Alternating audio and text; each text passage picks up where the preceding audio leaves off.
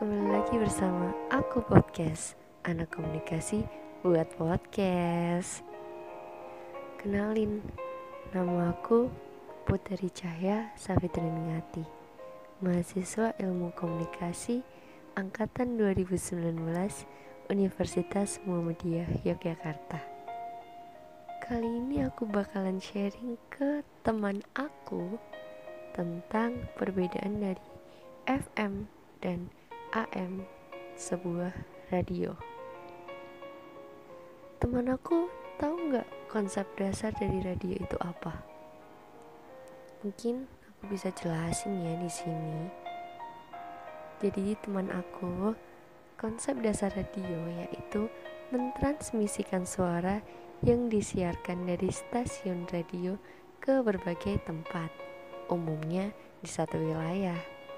Agar suara yang disiarkan itu dapat didengar manusia, gelombang suara dari siaran itu ditransmisikan dengan bantuan gelombang radio frekuensi tinggi. Gelombang suara itu menumpang ke gelombang radio lain yang biasa disebut gelombang pembawa atau carrier, yang kemudian melakukan modulasi. Nah, modulasi itu sendiri yaitu mengubah-ubah komponen gelombang pembawa agar sesuai pola gelombang suaranya. Gelombang yang sudah termodulasi itulah yang ditransmisikan dari pemancar radio hingga sampai ke perangkat penerima sinyal radio di rumah kita.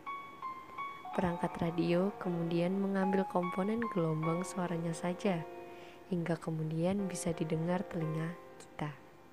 Modulasi itulah yang menjadi perbedaan radio AM dan radio FM. Radio AM menggunakan konsep modulasi amplitudo, yaitu gelombang suara akan memodulasi amplitudo dari gelombang pembawanya. Amplitudo adalah jarak antara nilai maksimum dengan nilai minimum suatu gelombang atau tinggi gelombang. Sedangkan radio FM menggunakan modulasi frekuensi, yaitu gelombang suara akan memodulasi frekuensi gelombang pembawanya. Di masa sekarang, kebanyakan stasiun radio menggunakan saluran FM karena FM memiliki kualitas suara yang lebih baik dan gelombang FM juga lebih tahan terhadap cuaca buruk, tidak seperti gelombang radio AM yang cukup rentan.